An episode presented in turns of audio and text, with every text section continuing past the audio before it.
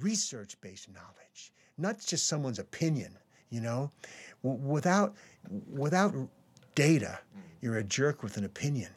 And there's too many opinions around here. So I think people are hungry for research. And in my TED talk, I reference where the stuff comes from.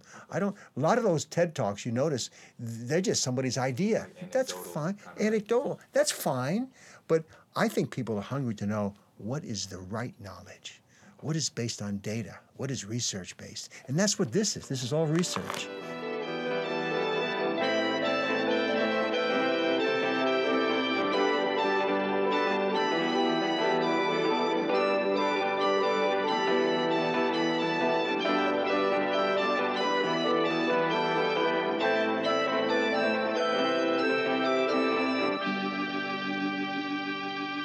What's going on, everyone? You're tuning into the Teacher Talk podcast. This is Sam Browning, and you're here with Vinny Borelli, Lawrence Humes, and Dr. E. Scott Geller. How's it going, Dr. Geller? Hey, Sam. Good to be here. Let's talk. How are you doing? I'm doing fine. All right, okay. So f- this is our first episode, and um, to be honest, I'm pretty nervous right now. Got the jitters. So uh, basically, we're, we're gonna start off. For those who just have no idea who you are, where you come from, just tell us a little bit about yourself.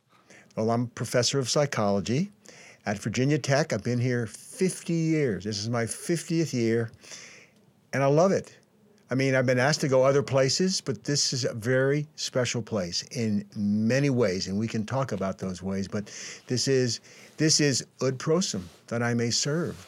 And my research over the years, since 1969, when I came here, has focused on intervening to improve quality of life. And my field is behavioral science. So my focus with my students and I is to focus on how to change behavior to make this world a better place. Today we call it actively caring for people. Took your class before, so I know that's a organization here at Virginia Tech. Could, would you be able to explain that a little bit more? Oh yeah. Well, let's look look what it means. We all care. We care. We care about other people, but we don't always act on that caring. And we're reactive and we're not proactive. By the way, this concept got big after our tragedy, April 16th, 2007. And the students recognized, we all recognized that, man, we were hugging each other. We were, we were showing caring in a big way, but it was after the tragedy.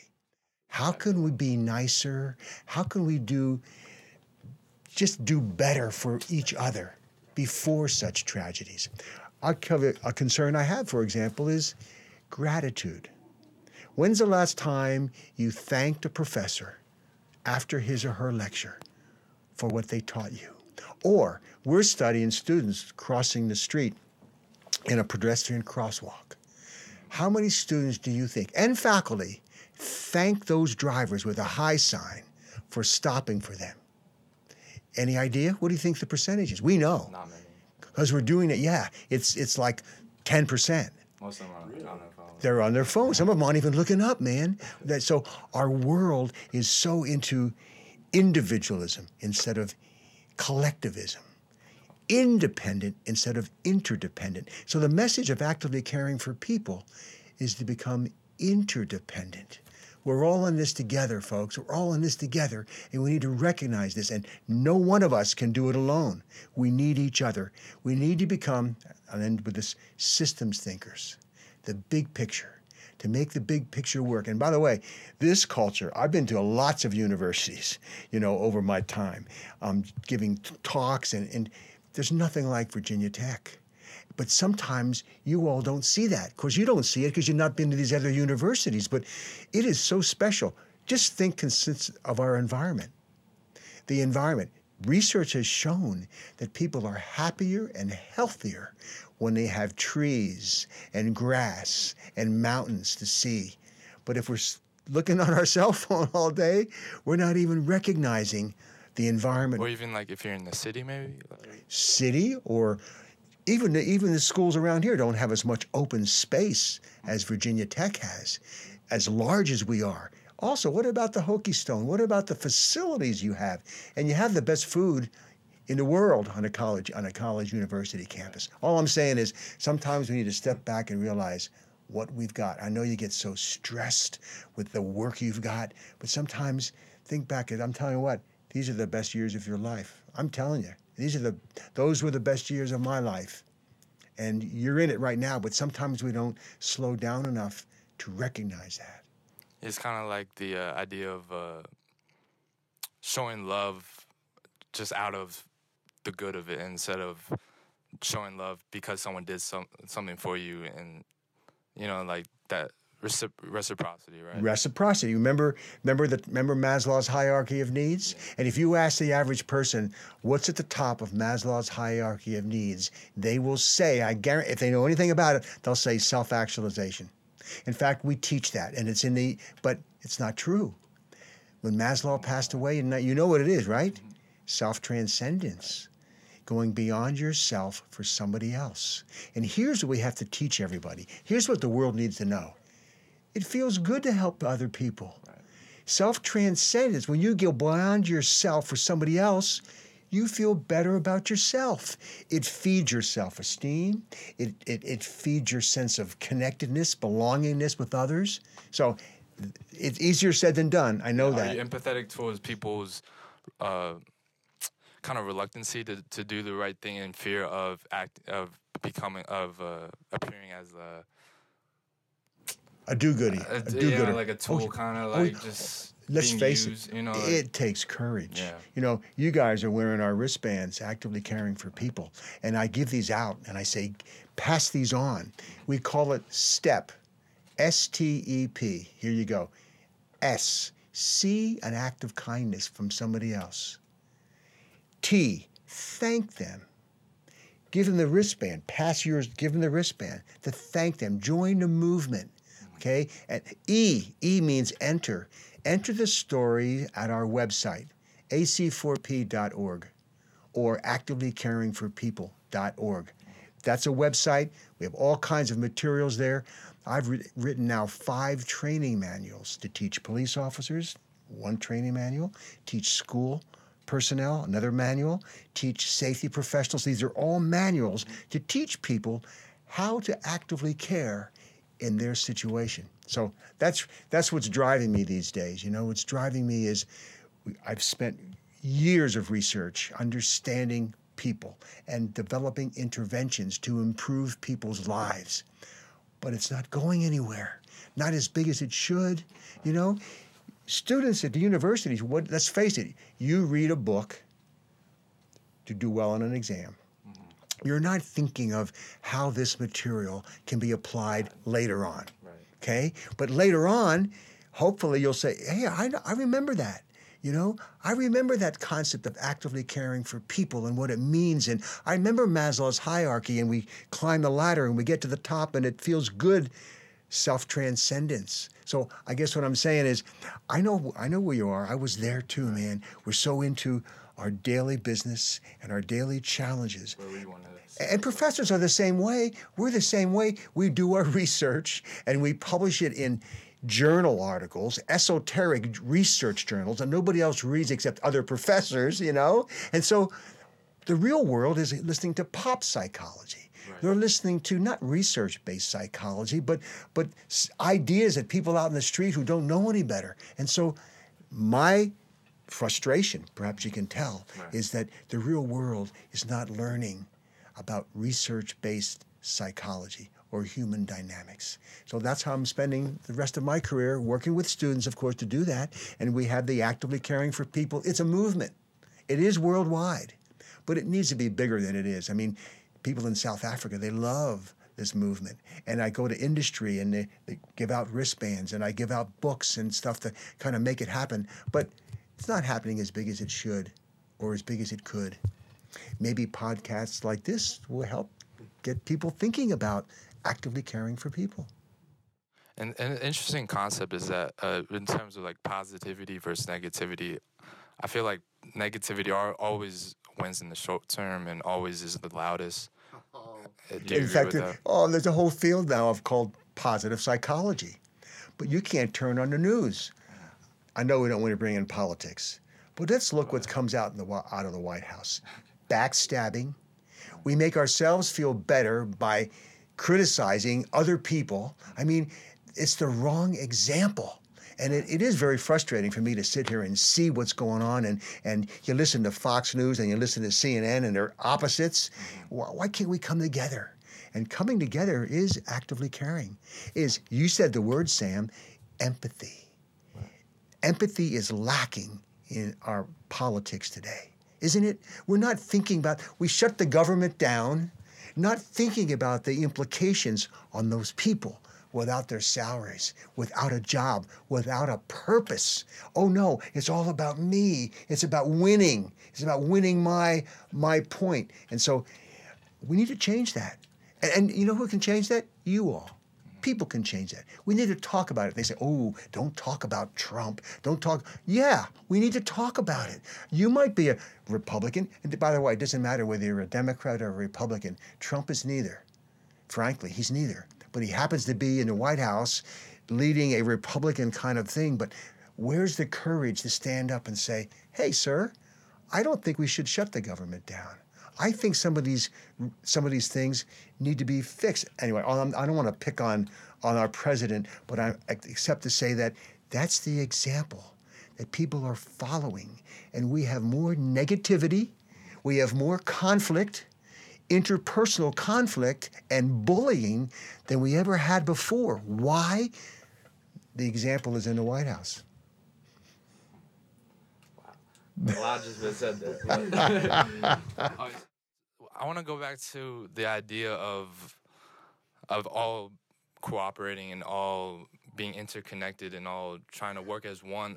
And that's I hate I hate to go off on science, but that's kind of my one beef about science is that in the scientific method, it it tries to measure um, the majority, right? And it tries to completely exclude the the exceptions, you know, the odd ones out. No, I, I don't. Science, science is is after the facts. Science is studying, in our case, behavior.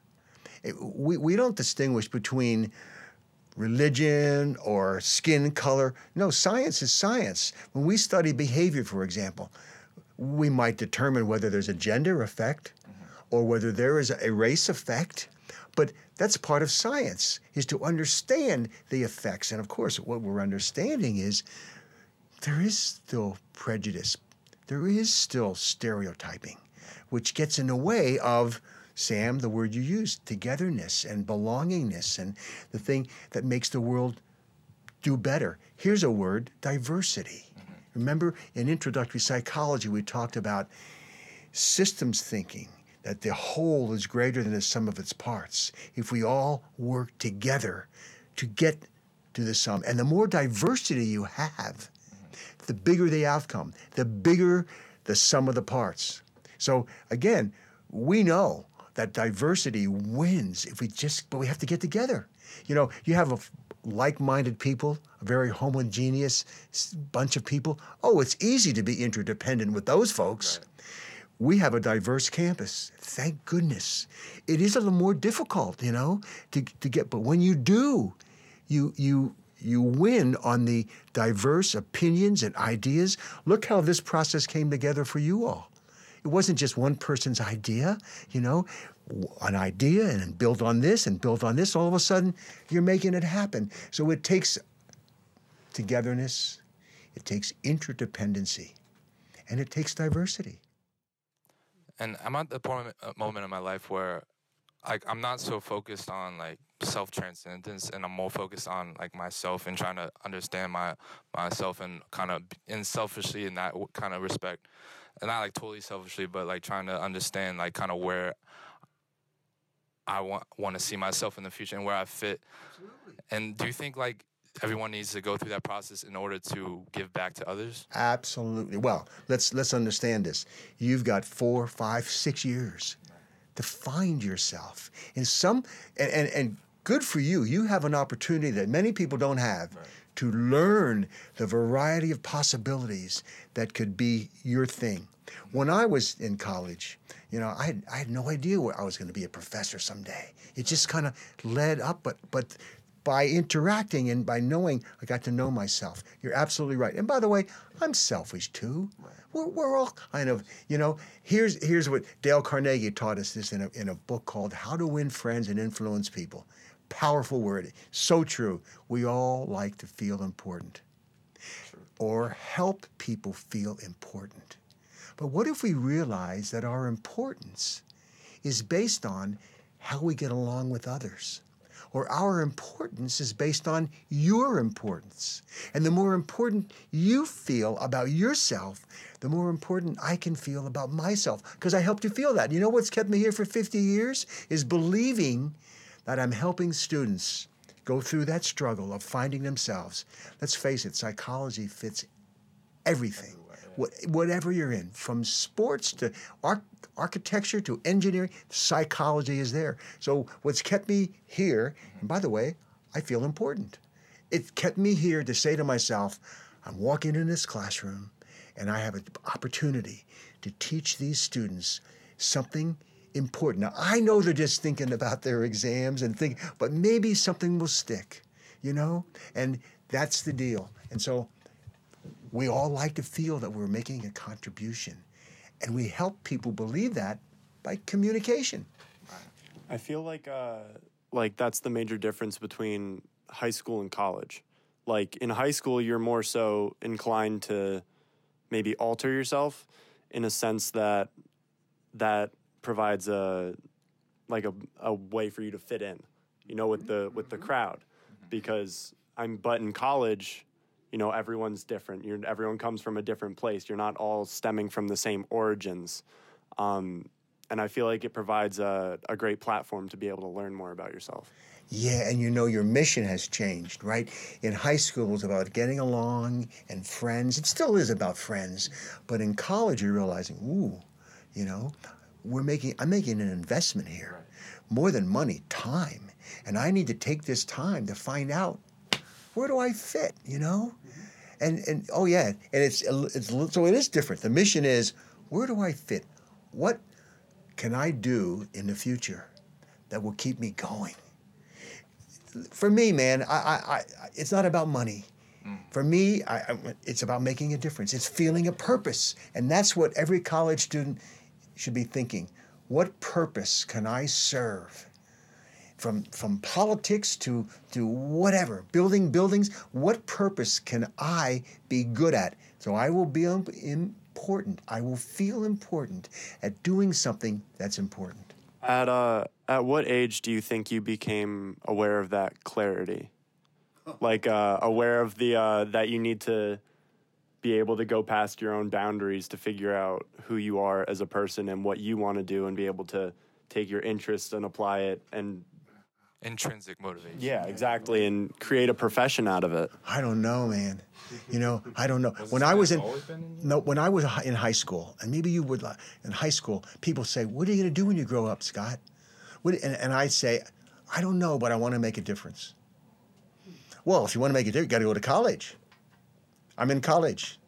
What do you want to do now? I want to make a difference. You better go to graduate school. I mean, it's for me. It was all about what can I do to make. And but by the way, that just boils down to what I just said earlier. Making a difference is feeling important. Making a difference is Sam fitting in. You know, feeling that I'm I'm part of something big, and we are part of something big. If we can get beyond the conflict, beyond the individualism, and be yeah, be judgment, prejudice, prejudging people before you really know who they are, and and being becoming more empathic. There's a, a beautiful quote. I believe it's from, I want to say John Lennon. Um, and it goes along the lines of uh, My teacher asked me what I wanted to be when I grew up, and I said happy. She said, You didn't understand the assignment, and I told her she didn't understand life. I've heard that before. Yeah, I, lo- I love that quote. Well, yeah, and the teacher didn't understand what is happy.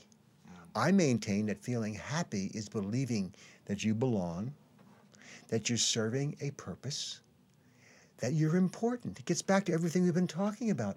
That's happy.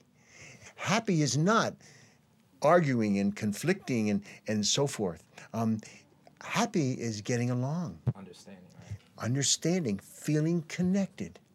Happy is believing I found something I'm good at.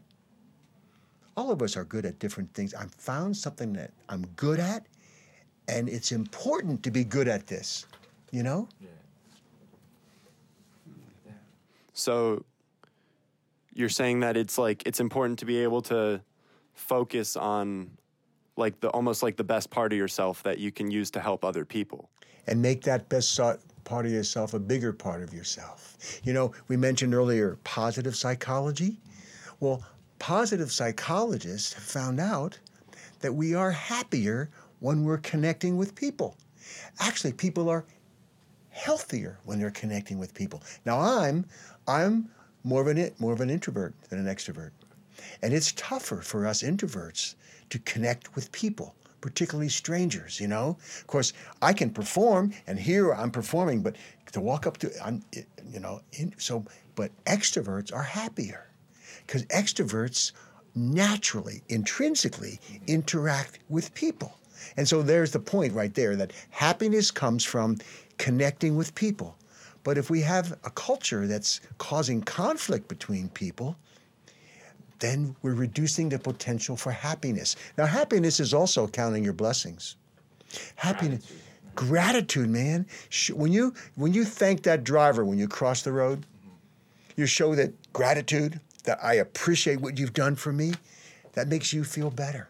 Mm-hmm. We're doing a project right now. You might be interested. We got thank you cards. Let's see. Do I have one here? I don't have one here. It's a thank you card. And we're asking students after class to go up to the professor and thank them. Wow, how often does that happen? And we have a thank you card that in, in Hokie colors and all.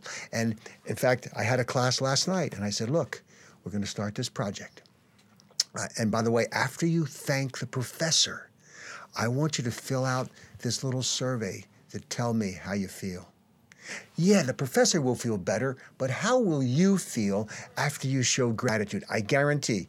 But it's a research question, but I hypothesize you'll feel better.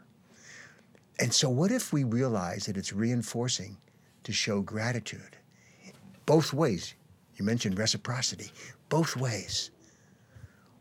We- We're going for a better world, aren't we? It's almost uh, like tapping into the. Uh, this actually stems into the question I had. It's into the uh, like the natural war- reward system within a person's own body. Uh, that's like I feel like that's something that can like activate it and bring it out. Um, but my question actually, I had, I had been wanting to talk to a psychologist about this for a while. Um, so in past times, our natural reward system was uh, it was like hunting, being able to provide hunting and gathering, being able to provide for our family. Um, however, that's not as apparent in today's society anymore because so many things are given to us that we can buy. We can just go out and you know pick up some meat to cook food. Um, do you think that that has caused a significant impact on people? Well, it's changed our lives, no doubt about it. But here's the basic principle I learned from B.F. Skinner. Remember intro? Selection by consequences. We do what we do for the consequences we expect to get or consequences we hope to avoid or escape. So, back to motivation. We are motivated to gain positive consequences or avoid negative consequences. We know through research that we feel better, we are happier when we're working for positive consequences. Now, those positive consequences can be extra. Technical word extrinsic, like like money, like like a reward, like but there are natural consequences. That's why students are honed in right on rocket. I say intro, their Skinner box. Mm-hmm. You know, looking at their their smartphones. That's they're getting natural consequences. You get consequences that happen as a part of the process. That that say it's an addiction. It's not an addiction. It's controlled by consequences, natural consequences. So, to, back to your point, years ago, those consequences were different that drove our behavior. Today, we have many advantages. I didn't have the smartphones that you had, you know, so my consequences were different years ago. So, but our behavior changes as a function of consequences, either extra consequences that people give us, showing somebody gratitude, that's an extra consequence. But it feels good. Thank you, you know? But there are natural consequences that just happen as part of, even when we walk. We're walking and we're seeing that we're moving, we're, we're advancing. Those are natural consequences that keep us going. That's motivation. And we can help people feel better if we give them positive consequences. So, where do you think it? Uh, where do you think like? I don't want to say it in like a bad term, but where do you think we started to fall off in that sense? Like, do you think it would be like a pivotal movement of like time, like a extremely important event, just as an instance, like World War II or something like that, like a pivotal point? Do you think there is a pivotal turning point just within like our culture today where um, we stopped tapping into those uh, those caring feelings? Well, that's a. I don't. I don't know that there was a, a point where we stopped caring. I mean, people listen. People care big time today. You know, we had the government shutdown, and people were were setting up food banks and and and contributing money to help those folks. So we, as a as a as humans, we we care, but sometimes we're distracted. And perhaps today we have more distractions from interpersonal caring than folks had years ago. We could the cavemen could sit around a fire, and that was that was pleasure, man. That was the best we can go. Now we have to get in an airplane and travel across the country to go to a Super Bowl, and, and pay thousands. And see, we have so many more opportunities that sometimes it takes us away from from really recognizing where we are. Back to the first part of this discussion. You are on a campus, probably one of the most attractive campuses, nestled in the mountains. And, and in the springtime, it, it blows us away. It's just beautiful. Even the snow, however. But sometimes we're so into our own self and our own need to achieve in the classroom, and we understand that, that we miss those other opportunities. So it becomes a point where people become too focused on themselves. or, or focus on themselves or not realizing what's beyond themselves in this in this environment I feel like that, especially like within people our age, we're at such a crucial time where we're developing. I feel like that would actually be something that would slow or even uh, screw up like the development of a person. You know, not physically, but mentally. yes and i think that that the conflict we see on newsreels and and the the lack of truth you know what are your values? Have you ever sat back and said what what do i really care about? You know? For me i don't mind telling you it's fairness. When i see something as unfair it hurts me it bothers me and i want to make it right. But he said what is fair? How about integrity? Is integrity telling the truth? Something that that's really important? But i reason bring this up is we have distractions now all over the place where people are not telling the truth. You see? So that's taking us away from what we really need to care about you know? It is about our values. But here's something else again back on on this campus we get so into ourselves that we fail to appreciate the bigger picture, systems thinking. And you know what else you guys are dealing with that you did, I didn't have to deal with? Scams, cheaters, mm, Absolutely. cameras watching you, you know, and and now you show on TV this this this steal this robber who was I mean, in other words, you're being watched, but we're also being cheated upon. And of course, the cell phones we hold, people are are linking into our cell phones and making so we're we're suspicious. You know, we've lost trust perhaps. Hmm. Perhaps we've lost trust in other people. And how can you have trust when you see lack of people telling the truth and you see so much conflict and you see pictures on, on TV of, of people posting other countries' signs on the on the on the on the balcony and so forth. So all of a sudden, who, who's watching me? And we're we're losing trust, I fear. We're losing a sense of interpersonal trust, wondering if who's going to scam me next. I get robo phone calls. I'm sure you do too. And and you and all of a sudden you hear a video or a camera, not a camera, a a tape, a recording. Thank you, telling you what they want to sell you, and all of a sudden, it's it's it takes us away from from people. Let, let me tell you a story. I met a lady emailed me not too long ago, and I was telling her about the actively caring movement and, and about the research behind it. And she sent me an email and she said, uh, I'm the new president of your fan club. Ooh, that hit me. Said. And so all of a sudden I started communicating with her. To make a long story short, she and her husband live in California. They came here to visit because they wanted to know more about the movement and happiness and, and self transcendence. But here's her story she's a very wealthy lawyer. She and her husband, corporate lawyers, 18 years a lawyer, lots of money. She's not happy. Back to the thing money does not make us happy. You have to have enough. But anyway, guess what she's done? She's gone back to school, graduate school. After 18 years as a lawyer, she said, I, it's not my purpose. I want to help people. I don't find, for me, now, first, not saying lawyers are bad, but for her, it didn't fit. So she, like students here, we talked about where do we fit? It took her 18 years as a lawyer to figure out this is not for me. So she went back to, to University of California.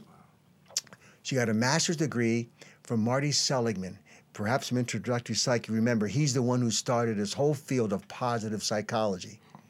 And now she's getting her PhD in positive psychology. And she came out here to learn about what are we doing? How does behavioral science fit with positive psychology? So she's made it her purpose to learn more about it and then to share it with us. She's written a book. She's written a book called Positive Organizations. How can we bring positivity into organizations, which connects to much of our conversation here. So I think that story is relevant because, again, it took her five years of, gra- of law school, 18 years as a lawyer to realize I'm not happy. And one one like theme I've been noticing, just like interacting with uh, students in my classes, is that most students are mainly focused on, you know, the, what teacher can I get get the A most easily in, or like, or just focus on, on yeah, like the, the grade, or like, oh, what what major can I make the most money in eventually, or like, but like I, I feel like this goes back to empathy. I think we need to really seriously start talking more about the people who are making these six figures or whatever, but just who are not happy doing so. But you know what's happening to our culture? We get these billionaires in our face, you know, like right. okay, the the, the, the, the, and you know, and you get living the it up. yeah, living it up, and we see all these all this great life, and then we have billionaires, the what Starbucks pre- wants to be president, and so we get money thrown in our face all the time. Especially with like social media. There you go. And so all of a sudden we think, whoa, I, I want to make a lot of money too. And then when we don't, when we're not making it, imagine the frustration. Those people who, who are barely making it, and they see every day on TV these ultra wealthy folks. I mean, yeah, it can put money on the top of the hierarchy rather than purpose and happiness. I had a, uh, a high school teacher. Um, he was actually, uh, what was it? Personal finance, I believe. Um, he was uh, he was in sales for a, a, company called Pfizer, I believe. Um, and he ended up he had to leave there. He was making like I, well into six figures, I believe. Um, and he ended up leaving that for uh, like somewhere around like a half pay cut to become a teacher because he wasn't getting the fulfillment that he got from you know selling pharmaceutical. There you go, man. That's exactly right. You know, and of course, yeah, that's that's Pfizer. And by the way, I've had opportunities to work with all of these companies as a safety professional, as a person who brings psychology into the workplace to help workers keep each other safe. Notice how that fits the purpose of actively caring. So, taking our message of actively caring into the workplace is kind of a big deal.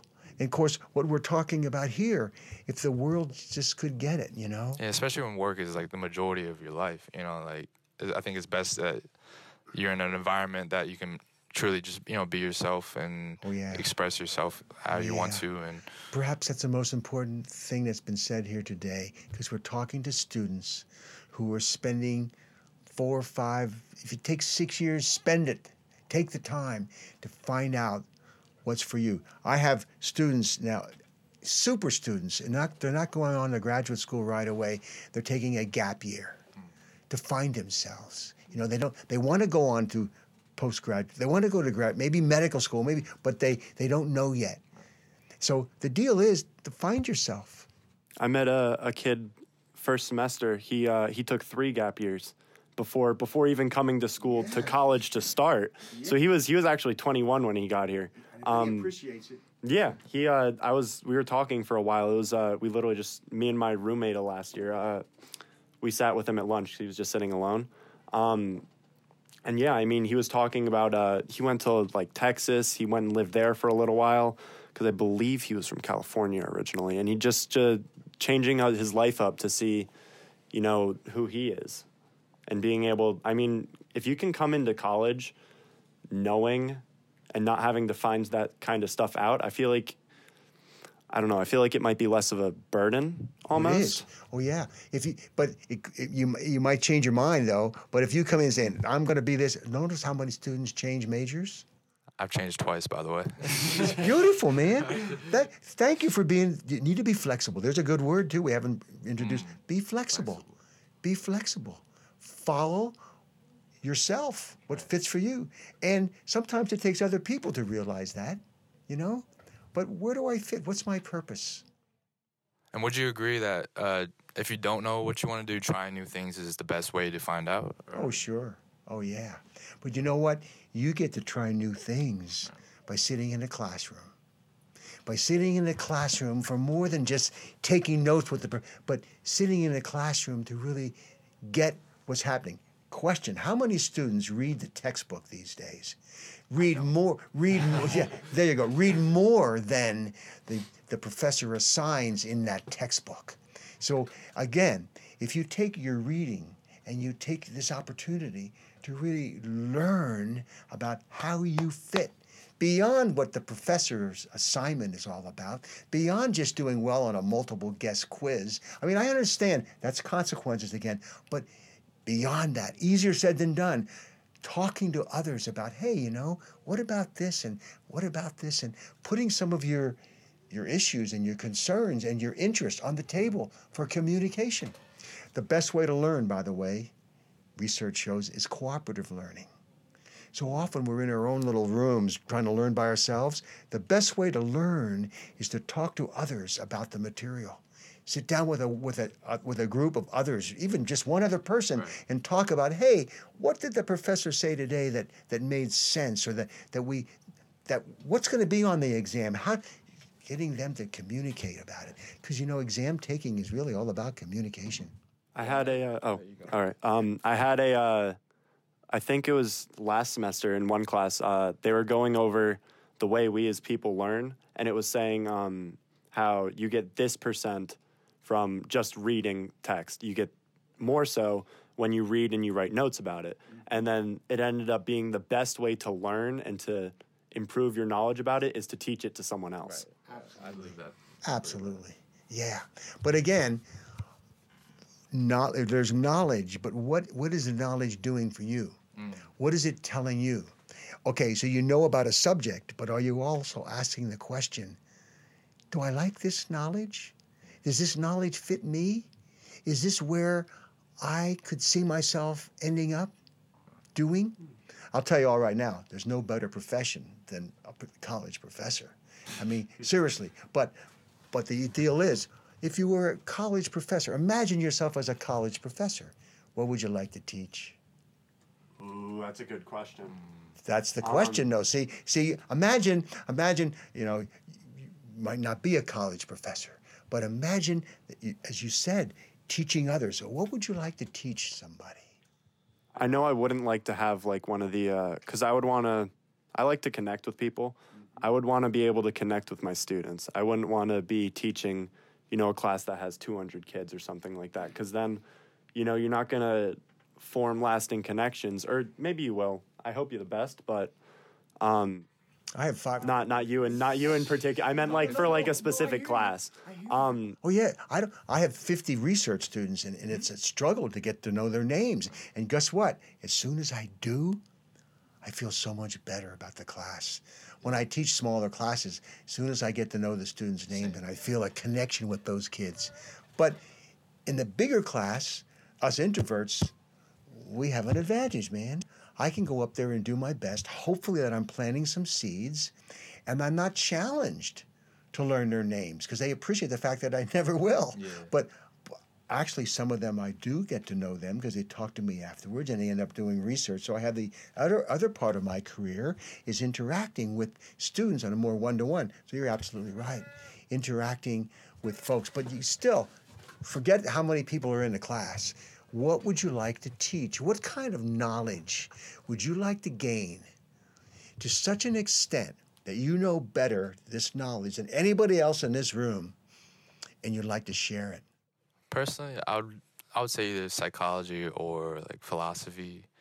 Like I- I'm pretty observant uh, guy. You know, I'm the youngest of three three boys, so I've always just been kind of quiet, observing their movements. So I feel like just that's a part of my personality. So I feel like psychology is kind of in me. And plus, my dad's a doctor, and he's very empathetic. You know how he deals with patients and how he deals with me, like me and uh, my two brothers, even like. Yeah, man. Were you just more, in more me, you know. independent than your two brothers? Kind of like more more of a maverick, I'd do say your yeah, own thing? Huh? I'd say so. Yeah, I'd say so.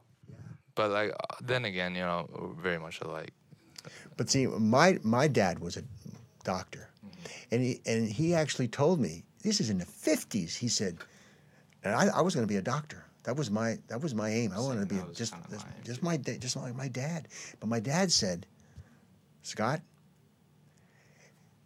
it's not going to be the same. We're going to have socialized medicine. There's not going to be empathy. He didn't use the word empathy, but there's not going to be as much personal connection. It's going to be look at the way it is now.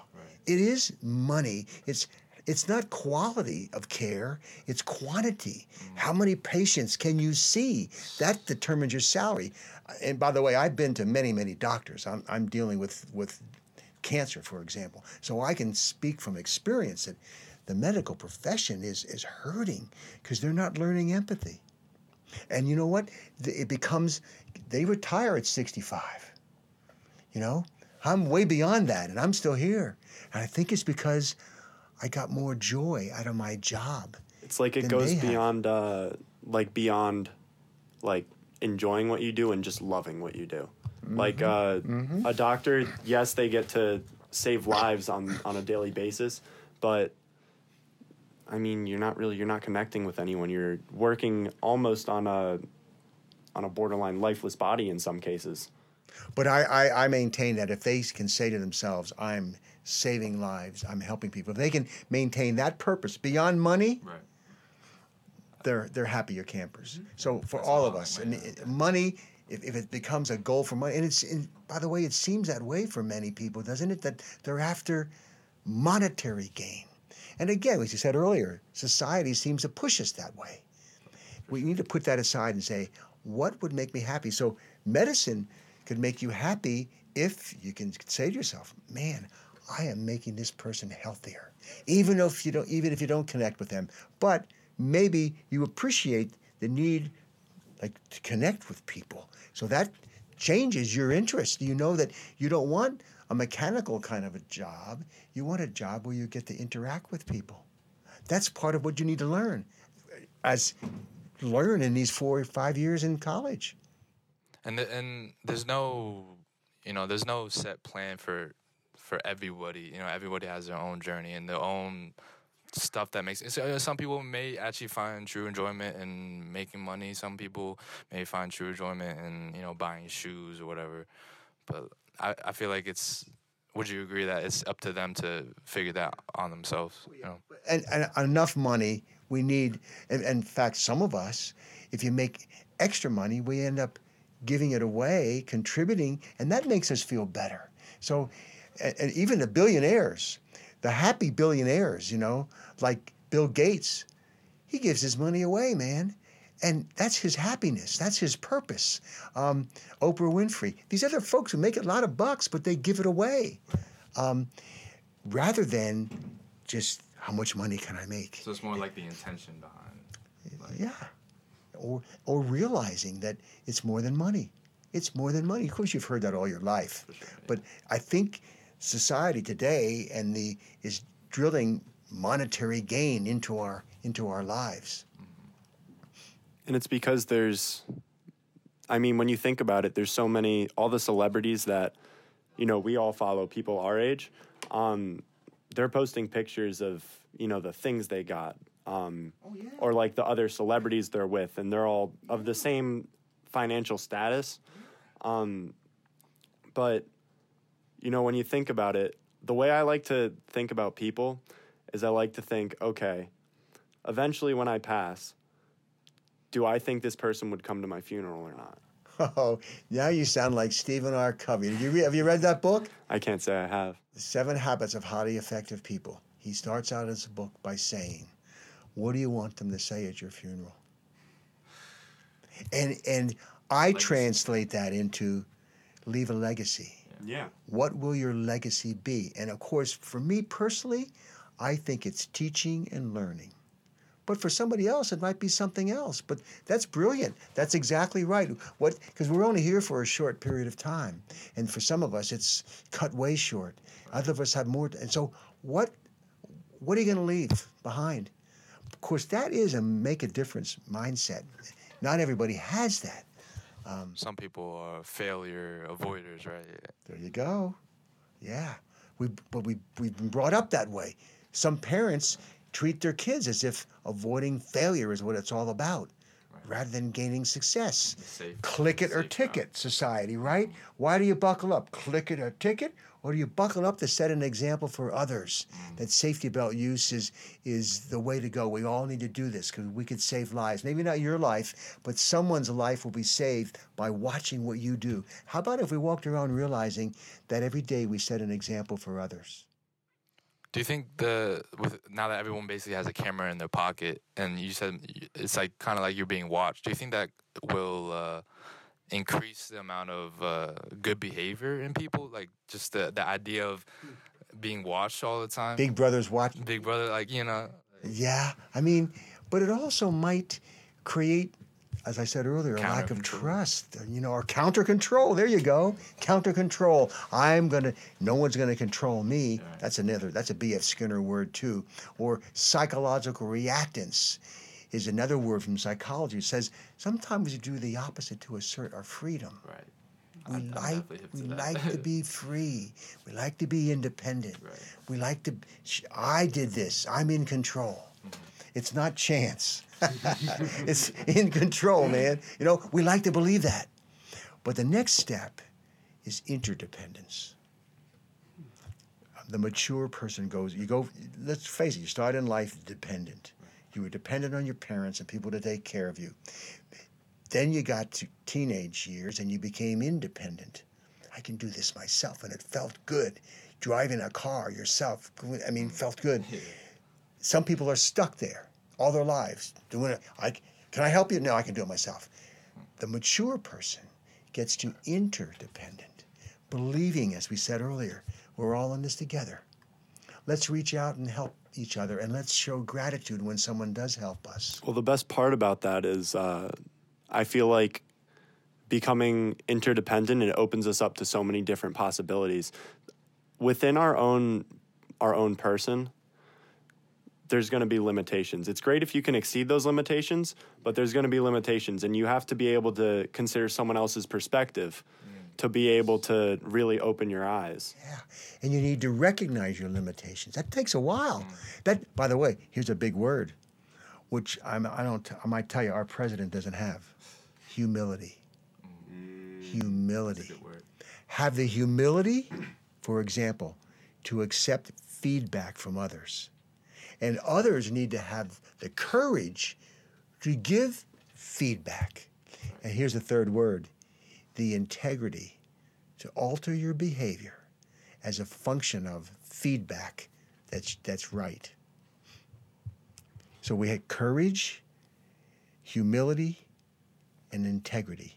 I think those are values that we need to spread around. Yeah, because going back on to like feedback, I feel like it's hard to like give real feedback to someone you love because you, you're afraid of you know hurting them feelings. But like in reality, like if you don't give them that feedback in the long run, it's gonna hurt them even more. Do you agree with that? Absolutely, Sam. But but uh, like I said, I writ- I've written five training manuals, and each of those manuals for police, college students. You guys have the last chapter in your intro book was is this training for students, but the key part of each of these manuals is how to give feedback, and then how to accept feedback. You know, for example, supportive feedback, direct. I like really like what you did. Thank you very much. It made a difference. So that's easy. That's easy. We don't do it enough. It's kind of interesting. We don't give enough supportive feedback, but that's the easiest one. It's corrective feedback. Or like constructive criticism. Oh, that's an oxymoron, man. Criticism can never be constructive. That's like plastic silverware, jumbo shrimp, legal brief. I mean, you know, it's it's it's corrective feedback. But how do you do it? Hey, I don't like the way you did that, man. You gotta, you know, you gotta. No, that's not how you do it. You sim- you have to you have to get the other person to accept your advice. How do you do that? You know what? Remember, psychology become non-directive. You become humanistic. For example, if I see somebody doing something that's not exactly safe, I might ask them, "Hey, is that the safest way to do that?" You ask more questions, and you get them to own up and say, "Yeah, you know, I was in a hurry." and, and I, I didn't wear the safety glasses or whatever. Get them to say it. That's corrective feedback, Because once they say it, then they realize it. And they accept it. You didn't. You're not telling me. You're telling me. You're you're accepting it, and you're telling me what you did. Boy, that's a big one though for people to learn to do. Yeah, so like when, whenever I was in your, I do that a lot. Like whenever I'm in your class, uh, like, when I have a question, I just like think about, okay, so like if I asked Dr. Geller, what would he say? And then like in my head, I kind of sort out the answer myself, and from that, I can kind of get to come to a conclusion. But you know what's so cool about that is you ask questions. How many students sitting in class ask questions? And maybe it's a large class, but I mean, I'm talking about asking questions to yourself, you know, in your notes on your computer, asking a question. And if you don't get the answer, you might email the professor. You might ask another colleague, an- another student in the class, how would you answer this? So again, asking questions is getting you beyond the rote memory, the, the lecture. Something I started doing is uh, like if I get a question that pops into my head, normally because it'll be on, I go off into tangents a lot, so it would be like a tangent off of something the professor said. So then they would move on to the next topic, and my question gets left behind. So whenever I get like an idea like that, I write it down, and then at the end of class, I like to go up to the professor and ask them because, especially if they're still focusing on a class, you can't be able to address the answer like in its entirety or be able to cover all scopes of it just because of time frame. You have to be able to move on to the next material and be able to continue talking about it. But there's so many different details and ideas that get left behind that I don't know. I feel like that's just something we should s- start doing during class. If, absolutely. By the way, professors love students to come forward and ask questions. You know what that says? That you care, that you were listening. That what, but at the time, the professor who gives a lecture and that bell rings, if something, the students are out the door, and that hurts. That hurts.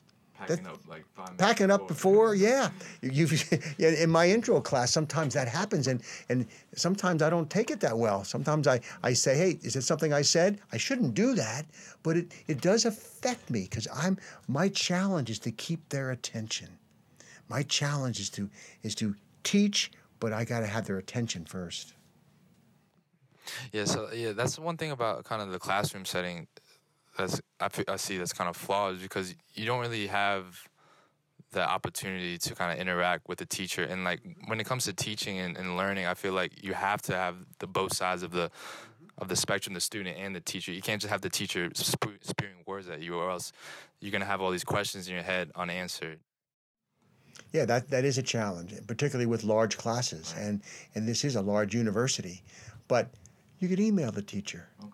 You can email them, or I like the idea of you can ask them after class if they if they have time, um, because it is about customizing the lesson to fit the students. Not easy when you have 500, 400 students in a class.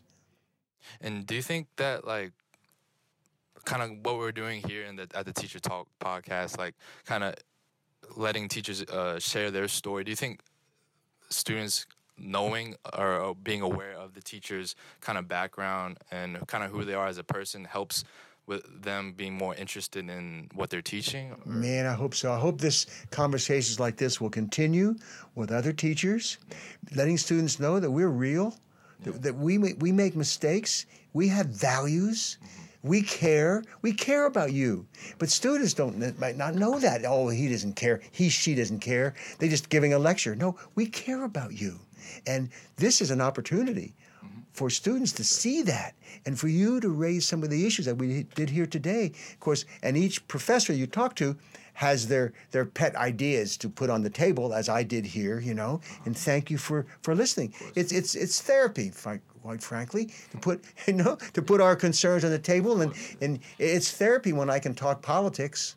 Quite frankly, not politics, but talk about stuff that doesn't fit well with me. That's un- yeah, and, and somebody else agree. Yeah, I agree with you. I mean, that's we need to do more of that. Sharing through communication. I love this plan you guys got have here because it's not enough of this going on. Large classes, even smaller classes, students don't feel connected necessarily to the professors. And professors likewise don't feel connected to the students. But this is an opportunity to kind of crack through that, you know? And maybe through some of this, professors will give give students some ideas on, hey, I need to do more of this, like we talked here. Ask more questions. Give each other feedback. Work in groups to communicate what we're learning. Find where you fit in this teaching learning journey. It's a journey, man. You're absolutely right. It's a journey. Where do I fit? And where do I go next? And how can I be my own person, but at the same time be interdependent and gain from the strengths of others? So we have synergistic. You know what synergy means? The whole is greater than, its, than the sum of its parts, and the more diversity you have in those parts, the greater the synergy. I have a question. Are you a, where do you stand with religion or spirituality? Because I know you're a scientist at, by trade, and but you're talking a lot about you know synergy and the system and the whole and the bigger picture, which caring. is, and caring, which is more religion, spirituality realm kind of thinking and mentality. Like, where do you where do you and also kind of where do some of your peers maybe like stand on these subjects of beyond science? Well, first, scientists try to keep that separate. You know, they, they do try. They try to keep that separate, um, but um, when I speak in front of a group, I do keynote speeches. People, I talk about actively caring. They naturally think, "He must be a Christian." You know, I've had people, and I, I've talked about my cancer. People come up and they they pray with me, thinking that actively caring is Christianity, but I maintain it's much more than that. It's whatever religion. What religion cannot cannot look toward caring for other people? If there is such a religion, though, so I, I am spiritual. I, I do believe in divine intervention. I believe that I've been brought, that the stuff have lined up in my life to bring me to this point where I can talk about what I think the message the world needs to know. AC4P, actively caring for people. So I, I, I, I do believe that something brought me to this point. It wasn't just chance. I mean, that something brought me here and maybe brought you here. I mean, there's, there's some power that's beyond us. I don't understand it, and I, and I try to stay within the, the scientific method. But even, even an atheist, atheists believe that we want to make the world a better place before they're gone. So whatever, whatever our religion or whatever, the idea of, of interdependency, of looking out for others, It fits everything, man. It fits everything. Making the world a better place, improving human welfare, it fits everywhere. So that's the answer to your question. But but I do I, I the older I get, let me put it this way. I hope there's another place. But I'm not optimistic. The difference between optimism and hope is relevant here. Optimists are wish, wishful thinking. And I love optimists. And sometimes I'm optimistic. Hope means I hope it happens. And I'm doing everything I know to do, perhaps that I to make that happen You're Being practical. being practical, but I might not be optimistic about it. I might not really believe it's going to happen, but I hope it happens. Yeah. And I appreciate you guys. You know, I, I think you're doing a great thing. You've you've you've started something. You've started something that's that's that's big, man. It's big. It's innovative. It's it brings people out of their shell to talk, even an introvert like me, and it's it spreads a message. And who knows where it can go next? And and I, I wish you the best of success to make this happen, man. And if I can do another one someday, you know, let's do this. Um, it's it's been we've been talking for I believe it's an hour and ten minutes, man. Something like that. Yeah. Yeah, it went fast. No one's gonna listen that long to this, man. Who's gonna sit and listen to us for an hour plus? People will, people will. But yeah, that I mean, this whole thing started because like, first Vinny had the idea, but first off, we're all really love just con- converse, like co- uh, conversation in general, and just sometimes we spend like three to four hours just having a conversation. And time time flies, and I, I can't. I can speak. I mean, I, I can only speak for myself, but I'm personally more introverted myself too, and I found that through my through being an introvert, I've been trying to find ways to express myself in my, on my own time and sharing that with the world kind of extrovertedly. You know what I'm saying? Like it's kind of that balance. That Yeah, and, and. Vinny has this this need to help. You do. You have this need to connect to people, man. That that's big. That's big. Now, how can you feed that? And by the way, before we leave, I want to give you guys a gift. Oh, This is my latest scholarship right here. This is my latest attempt to do what I want to do. Oh yeah, I remember you mentioned this in class. Oh yeah, I want it's 50 life lessons. 50 lessons, and you, Sam, you look for this. You're going to see introductory psychology. Those are the pictures. I've showed you these pictures all over in class, and and you you, this is the picture, and you ask questions about the picture. This one, interesting enough, is on systems thinking, what we just talked about, and the way it works is, you flip the page over, and this is the research foundation of this of this lesson. So it forces you to think about it before you There, get anyone just else's there you go, man. You look at this Oh, picture. What does this mean? fantastic. In fact, I wanted this to be a conversation piece for families ah. on your coffee table, and I want you to share this with your family. So you'll open up. Oh, look at this one. This was on perception. Do, do you love? You remember this from class? Don't you love this picture? She's she's trying to warn him of a pig. He, because of his premature, his prejudice, roadhog, the only one who gets it is the dog. So, but the point is, you ask, what does this mean to you? And then if, the, if there's a group facilitator, they would read this first to find out what is. Here's that word premature cognitive commitment.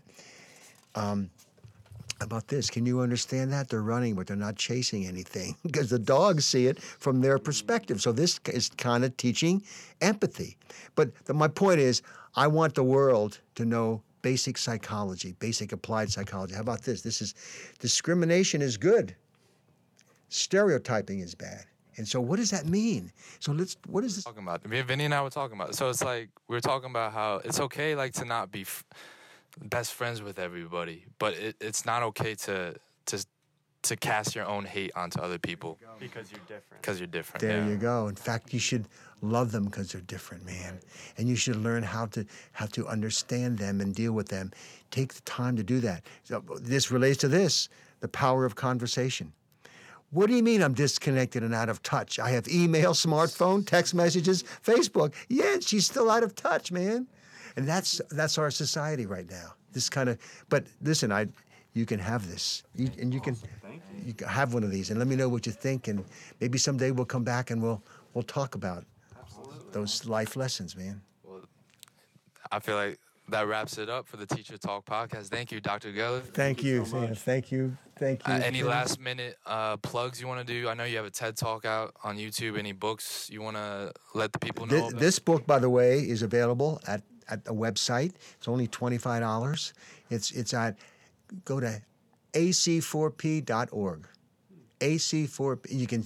By the way, we have a theme song. In fact, in fact, I'm going to give you. I'm going to. There's a theme song. cool.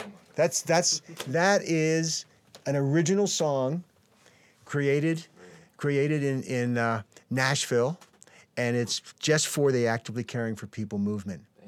And you play that, and uh, so, but you go to the website, you can get all of this stuff. You get wristbands. There's all my books are listed up there.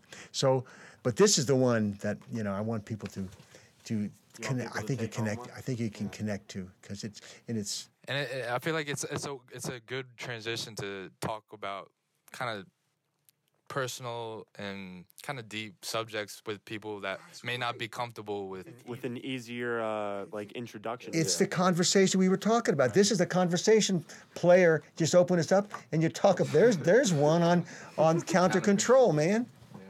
So and you, you have a conversation about it. Now the book, my best one is coming out. It's in press right now. It's called Actively Caring for Your Child. How to be a better parent. It's for parents worldwide. But he, they mean nothing if it doesn't get out to people. This work will be nothing if it doesn't, if people don't read it, if people don't talk about it. So maybe this podcast and others will, will help people become aware of the website, activelycaringforpeople.org. You know, my, that my TED talk is on there too. Guess how many views now? I seven million. Jeez. S- over seven million. Wow. yeah, Okay. as a, as a teacher, as a teacher, that uh, that is the biggest reinforcer I can have. The fact that seven million plus people i- over a period of five years have watched this 15 minute talk on self motivation. Yeah. That I think I think people I think people are really hungry for information and knowledge and just motivation in general. Like and and and research based knowledge, not just someone's opinion. You know, W- without without data, mm. you're a jerk with an opinion, and there's too many opinions around here. So I think people are hungry for research. And in my TED talk. I reference where the stuff comes from. I don't. A lot of those TED talks, you notice, they're just somebody's idea. That's fine. Anecdotal. That's fine. But I think people are hungry to know what is the right knowledge, what is based on data, what is research based, and that's what this is. This is all research. And to be able to get that, you need validation. Like at least Exactly. Well, and that's what that's research is validation. The scientific method is validating that makes sense. beyond personal biases or common sense is bias. It's everybody's common sense. So in the classroom, you guys are going beyond common sense and you're learning what does the science say about this? And you're coming into a classroom with your own common sense, your own bias, but the science might tell you differently. But you have to find the balance, right, between kind of subjectivity and objectivity. Like, I think the science and the objectivity will feed your common sense. Your subjectivity will change as a function of what you learn.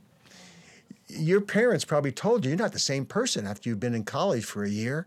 You won't be this. You have changed, and what's happening is your common sense, your subjectivity. You're becoming you're becoming learned, and so, yeah, I think science and knowledge feeds your subjectivity, so it makes you a better judge, a, a better person with regard to using your common sense to wor- make the world a better place. awesome. That's a great place to end. Thank you for listening. Thank you for tuning in. Oh man, thank you guys. Awesome. All right, We're done. I'm gonna go pick up my dog. that was awesome. sorry Thank you so much. You went good. It went fast, huh? Went very. Absolutely. Absolutely.